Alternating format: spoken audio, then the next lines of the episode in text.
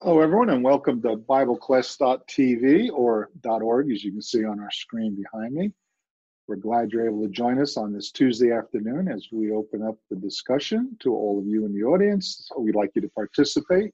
Uh, if you're coming in on the Zoom app, please be sure to use the Q&A box or the chat window box and enter in your comments or questions. Um, and if you're coming in from the Facebook page, which I believe is uh, Scott's Facebook page, go ahead and use the comment box there, and we're monitor, monitoring that as well.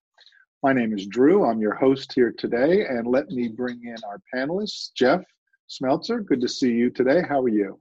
Hey, good afternoon. Good to be with you. And uh, see, Jeff, you're down in Exton. You, you, work with the church in Exton. Exton, Pennsylvania, out on the main line west of Philadelphia. Fantastic. Scott Smelser's with us, working with the group down in Gettysburg. Hi, Scott. How are you doing? I'm Doing all right, Drew. How about you? Doing very well. And uh, Jonathan, good to see you again today. You're also working with uh, the church in uh, Gettysburg, but you moved recently. You're you're where? Uh, yeah, I'm in Littlestown right now, is where I live, but still working with the church in Gettysburg with Scott. Great. And so we're all Pennsylvanians. I, I, work with the church in Honesdale, Pennsylvania, where I was living for the last three years, but now I'm, I moved down to Dunmore, Pennsylvania, uh, and I'm just outside of uh, Scranton. And I guess uh, Scott and uh, Jeff, you didn't know that Scranton looked this nice, huh? You haven't been here in a long time. that is one. Sure that's Scranton. now I'm using a green screen. Full transparency here. The office I'm in is small and it's a mess, so I put my green screen up and well, you know, like we, we, can't actually see it all that well because we've still got the welcome screen up. So oh, let me yeah. hit stop. Yeah, okay, stop sharing, and there it is. Now you see it a little bit better. Yeah. All right, do do yeah. that thing where you change the the screen on the wall behind you. Oh, you mean my monitor? My monitor. You want me to shut it off? Yeah, yeah, shut it off. Come on. Wait, wait. I, I was talking. Hey, there you go.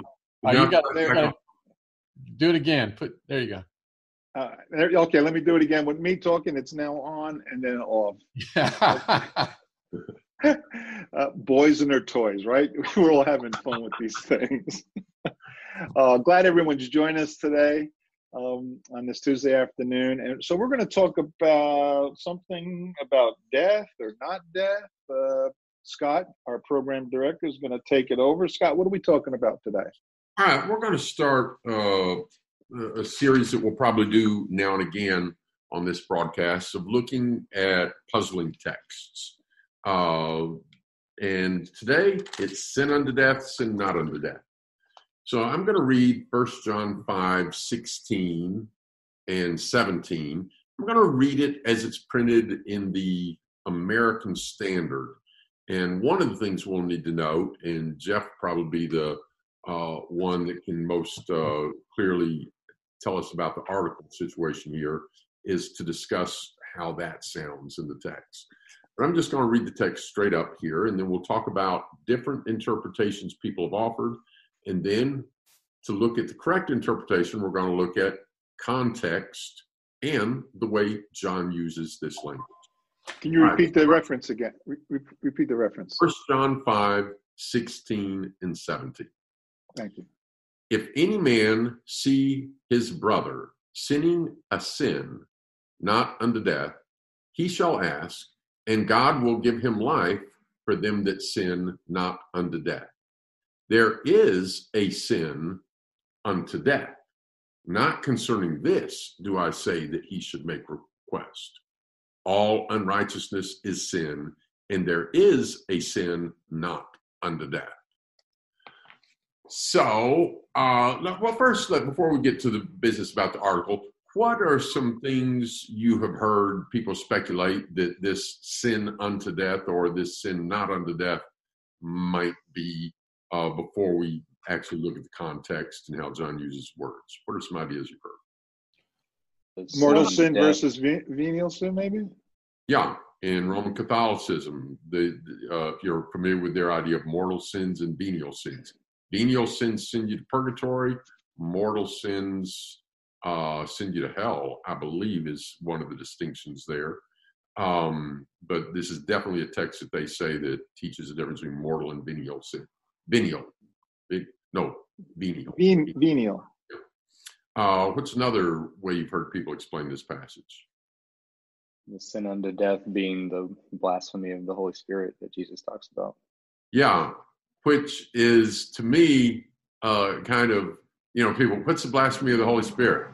What's the sin unto death, sin not unto death? And it seems the easiest thing to say, oh, it's the other one. Um, uh, so, uh, and then uh, I've also heard people speculate that maybe it's suicide. Suicide is the sin unto death. Well, and, I've heard people talk about it as if it's just that, well, there are some sins that are really bad and some sins that aren't. Some sins that, yeah, you shouldn't do it, but it's not going to cost you your salvation. But other sins, yeah, if you do it, it'll cost you your salvation. Maybe not terribly unlike the Catholic concept, and yet these are not Catholics who think that way. Yeah. So if you are a drug addict, or a dr- drunkard, yeah, that costs your salvation. But if you're a gossip or you're selfish, uh, that's not going to cost you your salvation. All right. Uh, but one of the odd things here, Jeff, explain to us how articles work in English and Greek. Because when I read, as this says, there is a sin unto death and there is a sin not unto death, it makes it sound it gives one impression that's not really there in the Greek. Uh, so how about help us out with that, Jeff? Okay, uh, I'm not sure what you're asking, but I'll, I'll maybe you can clarify what the distinction you hear is. But if you just read this, and I'll just translate from the Greek text uh, as I go here. If one should see the brother of him sinning sin, um, now maybe this is what you're asking. In the in in Greek, there's not what we traditionally would think of as a uh, indefinite article. So in Greek, we have the, that's a definite article. It specifies something specific, the car, the book. If I say the book, you know I have in mind a particular book. If I say a book, that's an indefinite article, and it could just be some book. Uh, but in Greek, while they have a way of saying the, there wasn't what we would traditionally think of as a classic indefinite article. There were ways to do it, but uh, so what that means is when you just see a noun in Greek without an article at all, you have to decide based on context whether you put an a in there or not. So here we go. If if uh, if you should see if one if you should see a brother sinning or some brother sinning sin or you could say a sin you could translate that either way uh, not to death he shall ask and he shall uh, give him life is that what you're talking about scott yes so normally, if you're just reading Greek, a text might say they got in the boat, or it might say they got in boats. But it wouldn't in Greek say they got in a boat because they don't have the indefinite article. Um, we in English, it would you would sound a little bit like Tarzan to write the Bible with no indefinite articles. Uh, you know, like instead of he saw yeah. a man, he saw a man or, or, or something like that. So it's helpful that we have some indefinite articles, but every once in a while, and this is curious to me, every once in a while, adding the indefinite article makes it sound definite. For example, in Romans, uh, excuse me, Revelation 13, uh, 666, it's the number of man. Now, if you put it's the number of a man, then that really pushes you in the direction which single man is it the number of? Mm-hmm. Where if it's the number of man, it could be kind of general. And this is another one of those. If you say there is a sin unto death, it can cause somebody to wonder, well, which one is it? Yeah. Even though the indefinite article. Yeah. But it's better just to read this without the articles because there is no article there. So, yeah, so if someone sees the brother of him sinning sin not to death, he shall ask and he shall give to him life to the one sinning not to death. There is sin unto death, and all unrighteousness is sin, and there is sin not unto death. Yeah, I think you're right. All right. So contextually, just from the epistle of First John, what are some things to help us figure out what's the difference between sin unto death and sin not unto death? In the first chapter, John talks about um, walking in the light versus walking in darkness, talking about sin there. So in First John chapter one, um, starting in verse 5 this is the message we have heard from him and proclaim to you that god is light and in him is no darkness at all. And if we say we have fellowship with him while we walk in darkness we lie and do not practice the truth. But if we walk in the light as he is in the light we have fellowship with one another and the blood of jesus christ cleanses us from all sin uh, so he he has two distinctions of there's walking in the light and walking in darkness and you can say that you're walking with God, but walking in darkness and you don't have fellowship with Him. Right, and let's encourage our view and viewers. We'd love to have you uh, have you come in with your questions and comments. Uh, Drew, tell them how to do that, and then I'm going to ask a couple of questions. If you're coming in on the Zoom app, uh, the Q and A button or box, or the chat button or box, just click on that, and it'll bring up a window, and you can type in your comments and questions right there. Uh, if you're coming in on Facebook, everyone on Facebook knows how to do that. You just comment in the Facebook under the video. All right, very good. So, some real simple questions on the text Jonathan just read. In verse 5, what does verse 5 tell us about God and sin? God is light, and seems like sin is darkness in comparison, and there's no fellowship between the two and there is no darkness in God. So God mm. doesn't sin. What does verse 8 and verse 10 tell us about people and sin?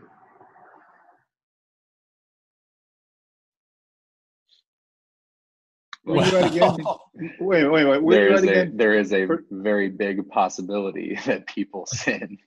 It happens every day. If we say that we have not sinned, we deceive ourselves, and the truth is not in us. So the first thing is we can't claim we haven't sinned.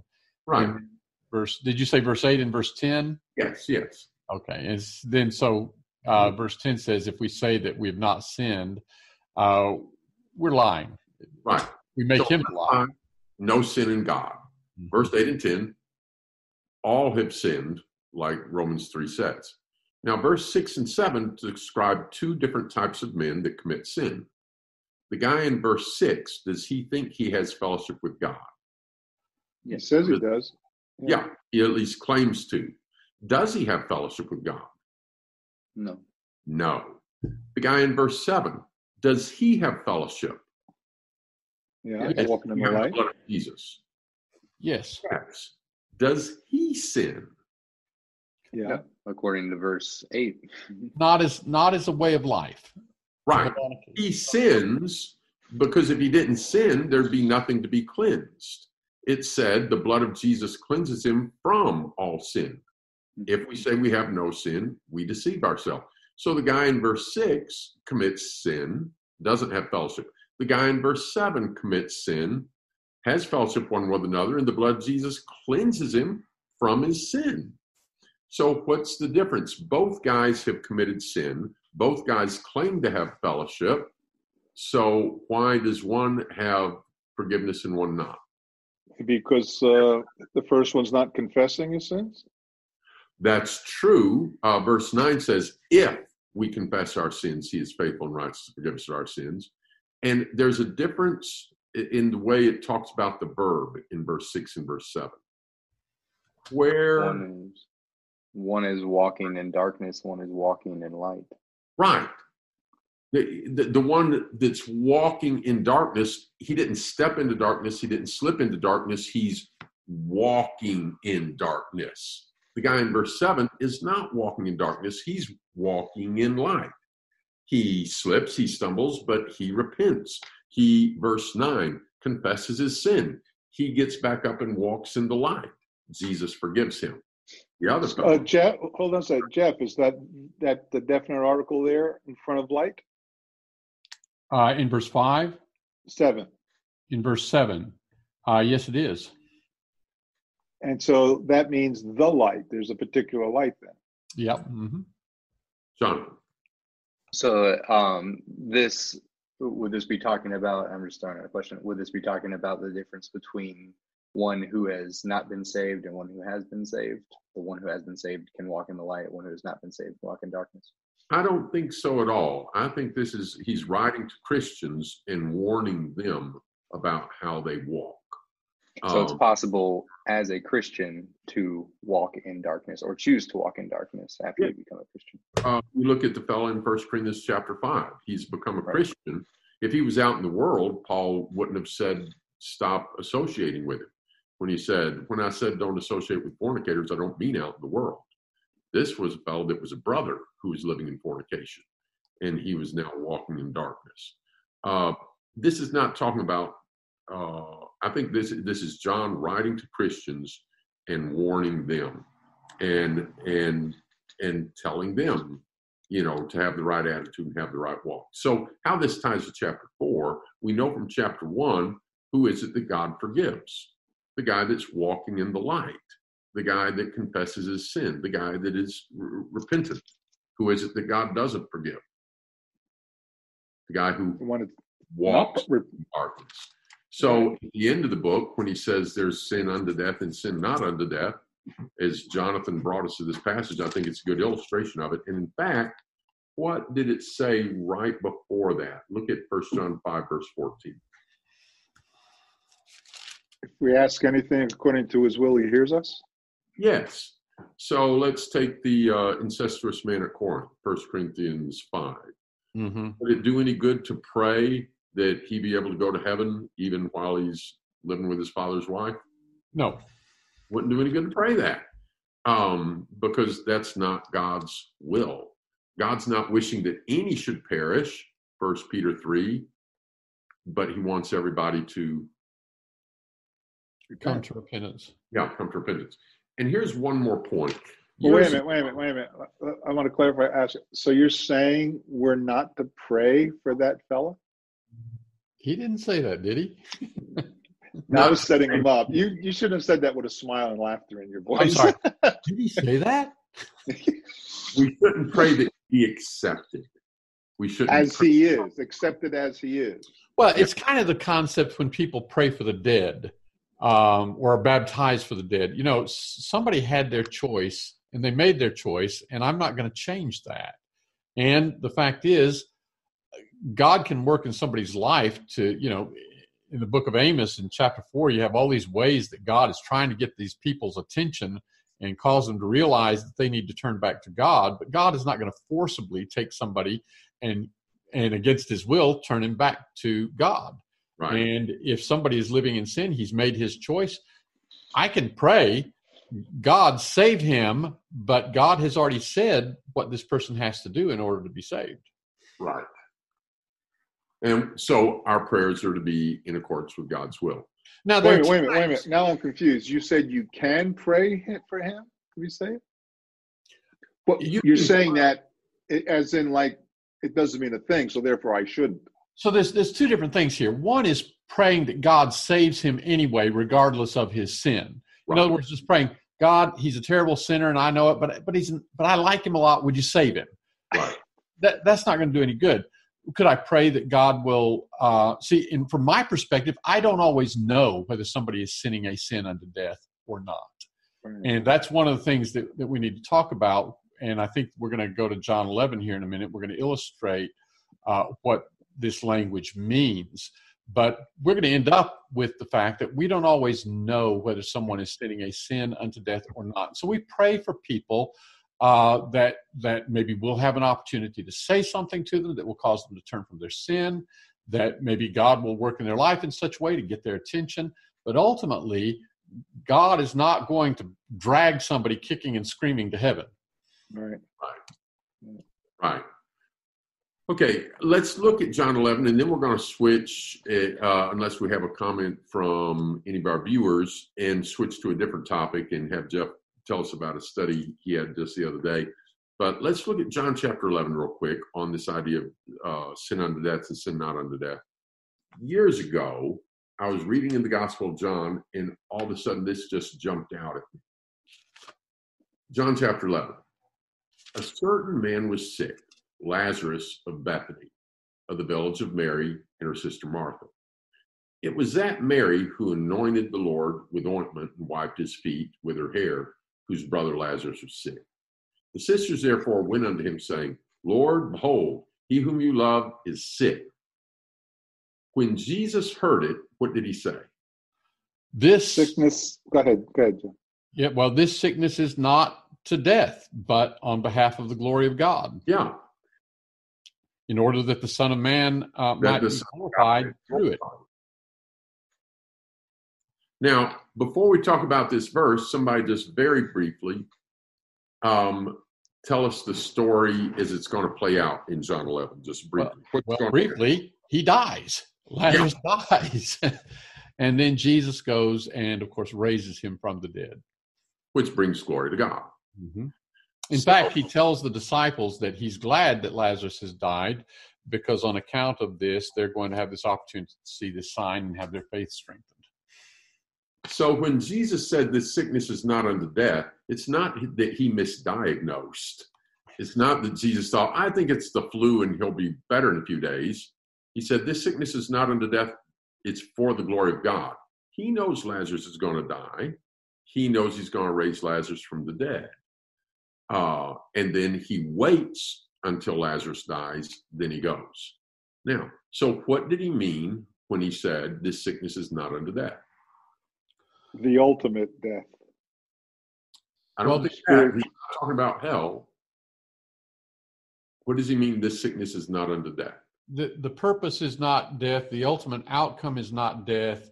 Um, he's going to die, but he's going to live again, and the purpose is for the glory of God. Yeah. Uh, so when Stephen died, they stoned him to death, and he stayed dead, and Stephen is still dead, and he'll be dead until the resurrection. Spiritually alive, but physically dead until the resurrection. When Jesus gets there and he says, Your brother's going to be raised, his sister goes, Well, I know he'll be raised in the last day. Yeah. Jesus, no, I'm going to raise him now.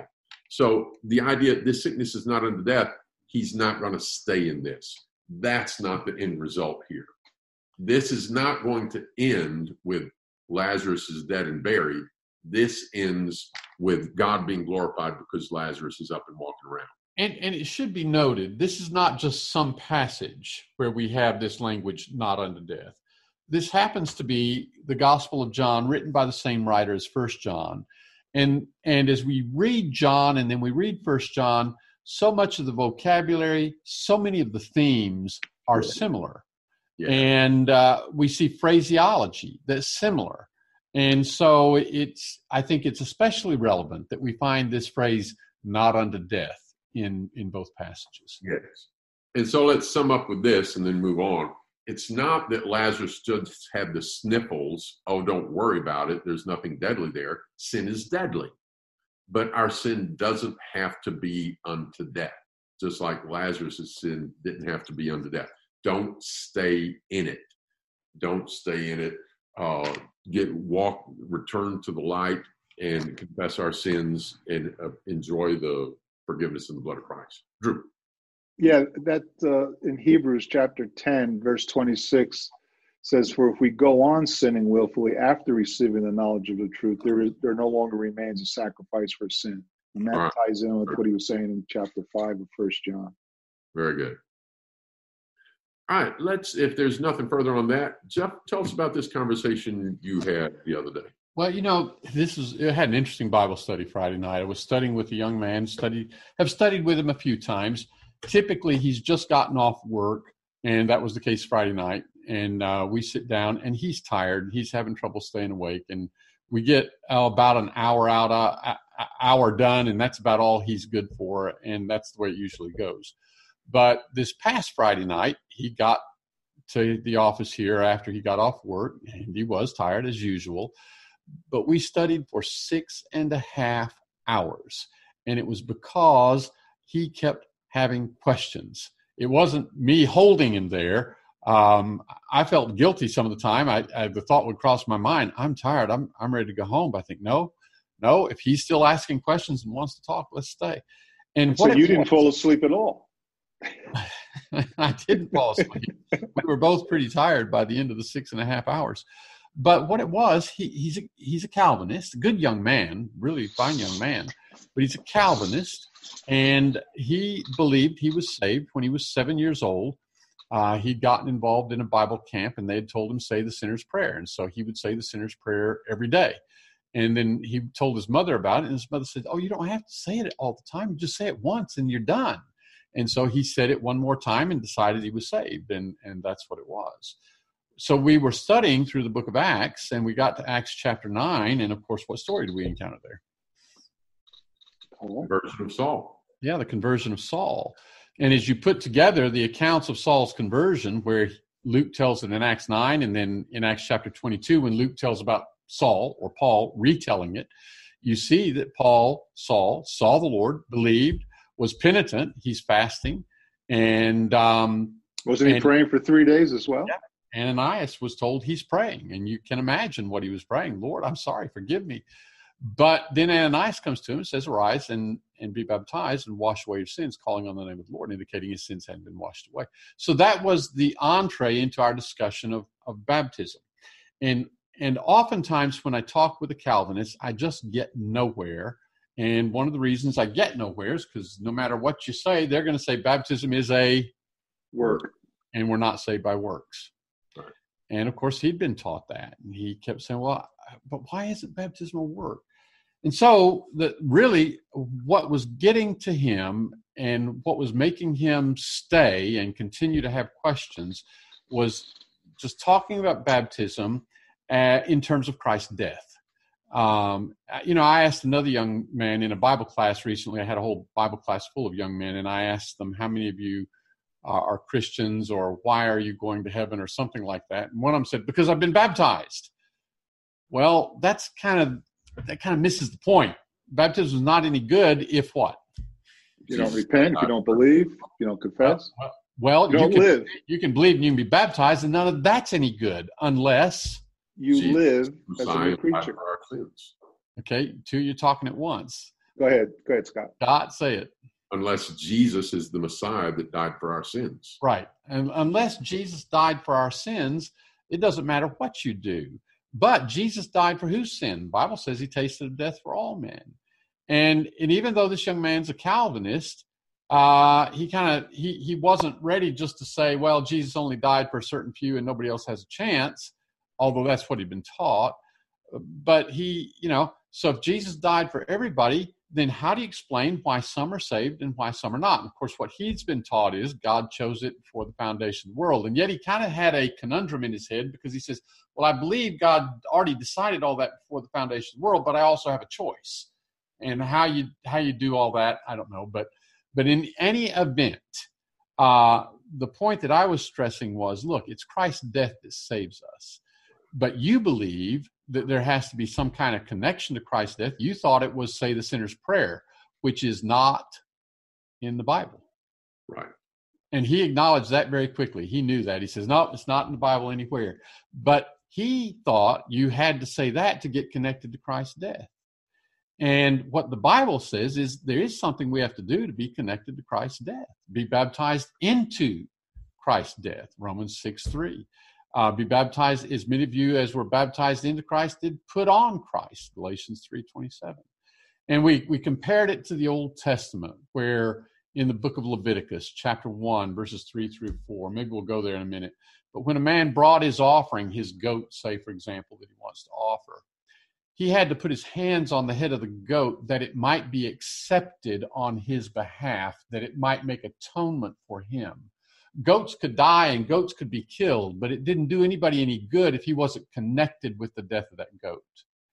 And similarly, in the New Testament, baptism is shown to be the point at which we become connected with the death of Christ. So putting the emphasis on, look, it's Jesus' death that saves you, but the Bible has told us there's a point at which we become connected with Jesus' death.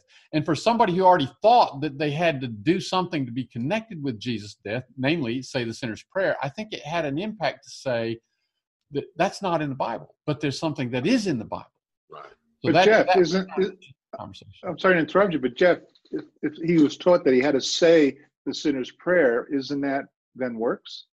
Yeah, see, but he was taught that's not works, but the but that baptism is works. But once he thought about it, and once we went through and and we spent some time talking about what it means to be justified by works, we talked about the Pharisees' self righteousness and how Abraham was not justified by works. uh, and what it meant that he had his faith credited to him for righteousness. But if he'd been justified by works, he could have gloried not toward God, but in himself. And so you start thinking about that when in Romans chapter 4 it says, if you're justified by works, you can glory in yourself. Well, obviously, we're talking about the kind of works whereby I can claim I've made myself righteous. And we're not going to be justified that way. But if I'm just doing what God said, here, here's Jesus' death on the cross. You be a part of that. You be buried with Christ through baptism, and you become a part of his death so that his death saves you. Then you start to see that's not being justified by works. Yeah, Scott. Let's look at Titus chapter 3. Titus chapter 3, after saying, uh, well, let's start with Titus chapter 2, verse uh, 13. Looking for the blessed hope and appearing of the glory of the great God and our Savior Jesus Christ. This is Titus chapter 2, now verse 14. Who gave himself for us that he might redeem us from all iniquity. So the power of salvation is in Jesus Christ, in, in his atonement for us. Uh, praying a prayer is not the power of salvation. Uh, being immersed in water is not the power of salvation. The source of salvation is Jesus Christ to purify himself and people for his own possession. And then we're to be zealous for good works. Chapter 3 reminds the Christians that we also once were foolish, disobedient, deceived, serving diverse lusts and pleasures, living in malice and envy, hateful, hating one another. But when the kindness of God, our Savior, and his love toward man appeared, not by works done in righteousness, which we did ourselves, but according to his mercy. Mercy, he saved us. So we're not forgiven because we've been so good. We're forgiven because of the mercy offered in Jesus Christ. He saved us through the washing of regeneration. Yeah, through the washing of regeneration. It's like in John 3 5, being born again, regeneration of water. So Paul here clearly is not considering when he's saying the thing that doesn't save you is your works, he's saying we're not saved by works, we're saved by God's mercy through baptism. So Paul clearly never intended uh, to present baptism the way it's being presented today. And, and one of the points you made, Jeff, I, I think is really significant. Uh, a lot of evangelicals with the sinner's prayer, they've got a condition you have to meet. Yeah. They say, no, you don't have to be baptized because it's faith only or that's works. But they've got a condition that's not in the Bible. And one way to illustrate this, let's suppose Jeff and a Southern Baptist preacher uh, stroll up and both knock on a fellow's door at the same time to talk to him about Christ. And, uh, oh, what are you doing? Oh, I'm talking to people about Christ. Well, so am I. And they both knock. I come to the door and I've got I've got my whiskey and I've got my uh, you know a filthy uh, song or video playing in the background. I'm smoking a joint, and uh, you guys say, We'd both like to talk to you about the Lord. And you said, Oh man, I know I'm going to hell. and uh, you say, Well, why do you believe that? Well, you know, I'm going to hell. The Bible says I am. So you believe the Bible? Well, yeah, my grandma taught me about it. You believe Jesus Christ? Yeah. And the Bible says, You ever been saved? I say, No. Well, I, I believe Jesus is the Christ, but do either of you think that I'm saved? No. No. And now both of you are going to tell me there's something I need to do. Yep. The Baptist preacher is going to say, here's the prayer you need to say, here's the words you need to say. And Jeff's going to say, you need to be baptized. Yeah. But then the Baptist preacher is going to say, no, no, faith only. Or, or, or some evangelicals would say that. Well, then, then why do I say, wait a minute, if it's faith only, I think I'm good already. yeah there's both systems, the unbiblical one and the biblical one, are asking for somebody to respond in faith, but one response is the one the Bible teaches, and one is less than 200 years old. And in the evangelical mind, asking the Lord to save you, saying, I accept you as my personal Savior, is just putting your trust in Jesus. But that's what baptism is. Right. Baptism is just putting your trust in the death of Jesus. It's saying, I recognize I can't save myself. I am condemned by my sins, but Jesus is offered to bear my sins in his body on the tree. I just need to be a part of that. And and right. so then it's a question of do I do it my way or God's way? And which is trust? Which is true faith?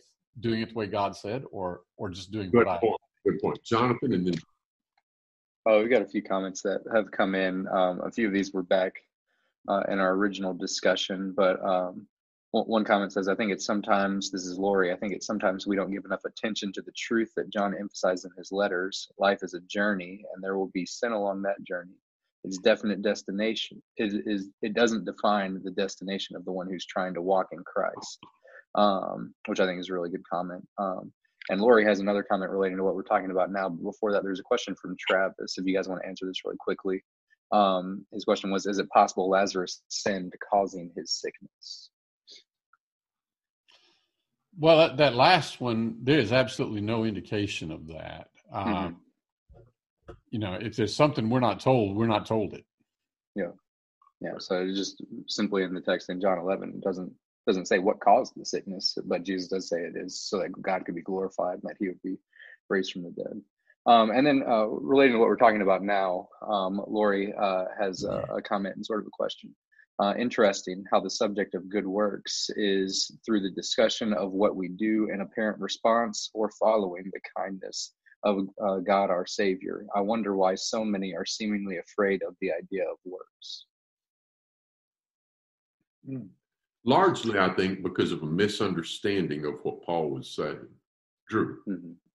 Uh, I can't seem to remember the exact verse, but wasn't it? Doesn't it say somewhere that God is doing the work? That this is His work, and it relates to uh, immersion? Or am I mis, mis uh, forgetting something there? well, Well, Ephesians chapter two, Go ahead, Joe. Ephesians chapter 2, uh, I think about verse 10 talks about us being his workmanship, for we are his workmanship created in Christ Jesus for good works um, that God afore prepared that we should walk in them. I don't know if that's what you're thinking of. What Philippians- Ephesians six I'm sorry? was that? Ephesians six. Ephesians 2.10. Okay, what were you going to say, Scott? Philippians 2 says it, it is God who works in us both to will and to do, which is not specifically about baptism, but it includes that and everything uh, in Hmm. other as well. Here's That's something, the one I was thinking of. here's something worth pointing out. Baptism isn't even something that you do. That's right. You know, Ananias doesn't say, uh, arise, go out and see how many people you can baptize to make up for your sins. Right. be baptized you humble yourself to let somebody else it's it's it's an act of humiliation it's recognizing i've messed up this life this old man needs to die and you let somebody trusting in the blood of christ you let somebody else lower you into the water and then you come up to walk in newness of life it's not what you do it's something you let be done to you So Uh, I got burying you. You're actually being buried, and that's what it's connecting you to hit the Lord's death. He was buried in the tomb. We're buried in the watery grave. So when Yeah. it's burying somebody who died, right jeff I've and got story, but go ahead. jonathan and then Um, yeah, another comment comes in, which makes a good point. Um, Amy says this goes along with God's warning in Deuteronomy 9 4 through 6, um, where he says, uh, I'll just read the first verse where he says, When you come, do not say in your heart, this is Deuteronomy 9 4, do not say in your heart, after the Lord your God has thrust them out before you, it is because of my righteousness that the Lord has brought me in to possess the land. Um, and so uh, she says, um, just as the Israelites weren't given the promised land because of their own righteousness, but by God's grace towards them and also punishing the wicked, we are not saved by our own our own righteousness or in parentheses works. As you all said so well, we are saved by the connecting by connecting with the saving blood of Christ through baptism, which we talked about in uh, Romans chapter six, and then the Bible's explanation of how to make that connection. So, um, thanks for Oh, the comment. it, interestingly, uh, so often I have cited uh, when people think that being saved by faith means you don't have to do anything. So often I've I've cited uh, Hebrews the eleventh chapter. Um, the walls of Jericho fell by faith, uh, but the Israelites had to march around it. But I don't remember a time when somebody who was a Calvinist or who was an evangelical thoroughly wed to the theory that you don't have to do anything. I don't remember a time that such a person was affected by that, but this young man was. And uh, in Hebrews, the 11th chapter, in verse 30, it was kind of interesting noticing the connection between verse 29 and 30. By faith, they passed through the Red Sea as by dry land, which the Egyptians, saying to do, were swallowed up. So we'd already made the connection between the Israelites coming through the Red Sea and baptism, and then it says, well, that was by faith, and then the walls fell by faith, and that that kind of had an impact on him because he could see the Israelites would not have gotten a victory over Jericho. The walls would not have fallen down if they hadn't done what God said. Right.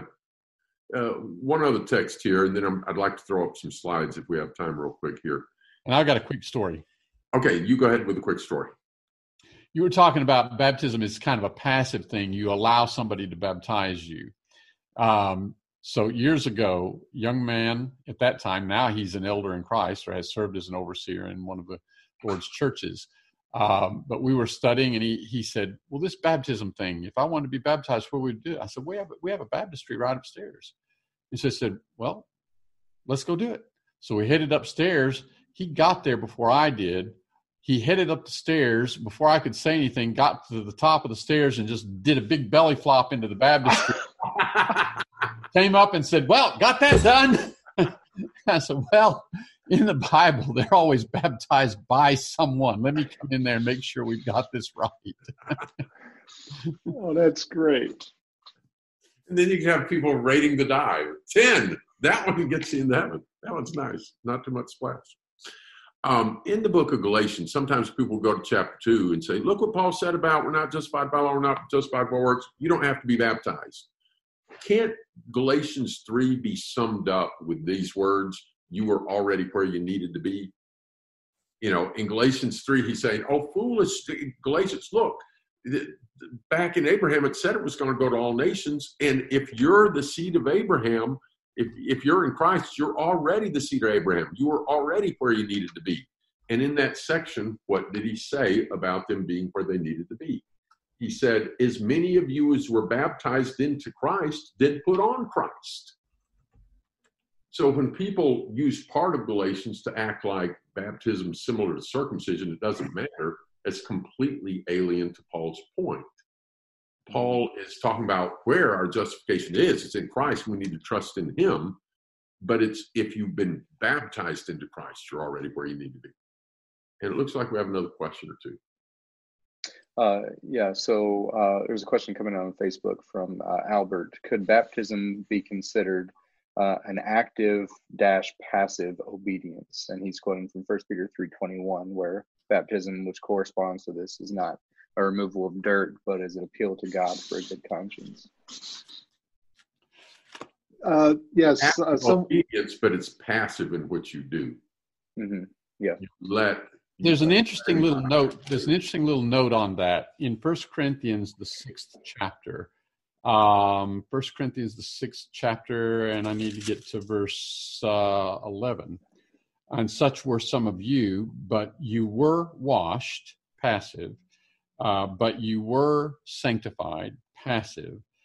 Uh, no, I'm hang on, I did that wrong. Let me look at. But you were washed. No, okay, I'm looking at it right now.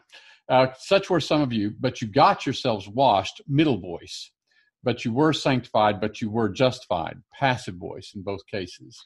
So it's kind of interesting there. Paul chooses to use a a middle voice in Greek for baptism, which is kind of like when Joseph and Mary got themselves enrolled, uh, past uh, middle voice. Uh, it's not it's not just saying it happened to them with no volition on their part, but it's not that they enrolled themselves, uh, but they got themselves enrolled. Um, and similarly here, there is volition. Uh, it's not just something that happens to you, but uh, it's not like you just do it to yourself. Right. What are we looking at here, Scott? We've got a couple of minutes here. I'm going to see if I can slide this in just really, really quick. So, according to many churches and preachers in the U.S., it's like this. This is how you get saved. Um, and the fellow says, God loves you, and he's got Bible for that. And then he says, um, sin has separated us from God, and he's got Bible for that.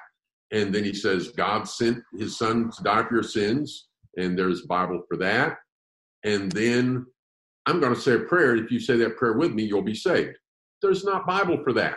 Every head bow, every eye closed. Every head bow, every eye closed. No one's going to see you. If you pray this prayer with me, you'll be saved. Lord Jesus, I'm a sinner. I accept you in my heart as my personal Savior. Thank you for saving me from my sins. Now, if you prayed that prayer, I want you to raise your hand. Every head bowed, every eye closed. No looking around. No one's going to see you but me and God. Now, raise your hand if you prayed that prayer. No, don't worry, no one will see you. I see that hand. I see that hand. And at Joel Osteen's church, I've heard the youth pastors say this type of routine. And then later he asks for the people come down and he says, Ushers, if you saw somebody's hand go up, go get them. so it sounded like someone was looking around. Um, that's in, is that what Peter taught on the day of Pentecost? No. Nope. Is that what Philip taught the eunuch? No. Is that what Paul did? No. Is that the way people came to Christ in the New Testament? Has anybody ever seen that sin in Scripture? And if I'm not willing to be seen with Christ, am I with Christ? That is just Yeah. unbelievable. Um, here's just a good little chart we can end on. Biblical faith repents. Biblical faith confesses Jesus as Lord. Biblical faith is submits to baptism. Biblical faith follows Jesus. Repentance is a decision of faith. Confessing Jesus is a statement of faith. Baptism is an is a response of faith, and walking in the light light is a life life of faith. Nice chart. That's excellent. Uh, we're we're just about out of time, so we're gonna we're gonna end for today. But I did want to say this: that uh, someone had raised their hand before in the Zoom app, and I don't know if that was a mistake or an accident or not. But I didn't bring that up. But if you do want to, instead of just typing in your comments next week, come back in, hit that uh, hand icon, and that tells us that you'd like to enter your comments using your computer audio, or if you're coming in by phone, to talk with us on the phone so we can hear what you want to say or ask. Uh, we want someone. We want. We're inviting anyone to use that that that technology that's on the Zoom app. You don't have that on the Facebook, but you do have it on the Zoom app. And as I remind all of you who are listening to this on the recorded uh, podcast, which will be posted within 24 hours, you're hearing this. We invite you to go to BibleQuest.tv or BibleQuest.org. Either one will get you to the same page. And there's a form there. You can fill out the form and uh, enter in your questions and make your comments if you have things you want to respond to what we said or you want us to talk about things from the Bible. That's what Bible Quest is. It's our quest to understand more about the Bible. Guys, thanks a lot. Very good discussion today. Anyone else before we close it out? Looking forward to seeing everyone next week. Come on back Tuesday at 2 o'clock.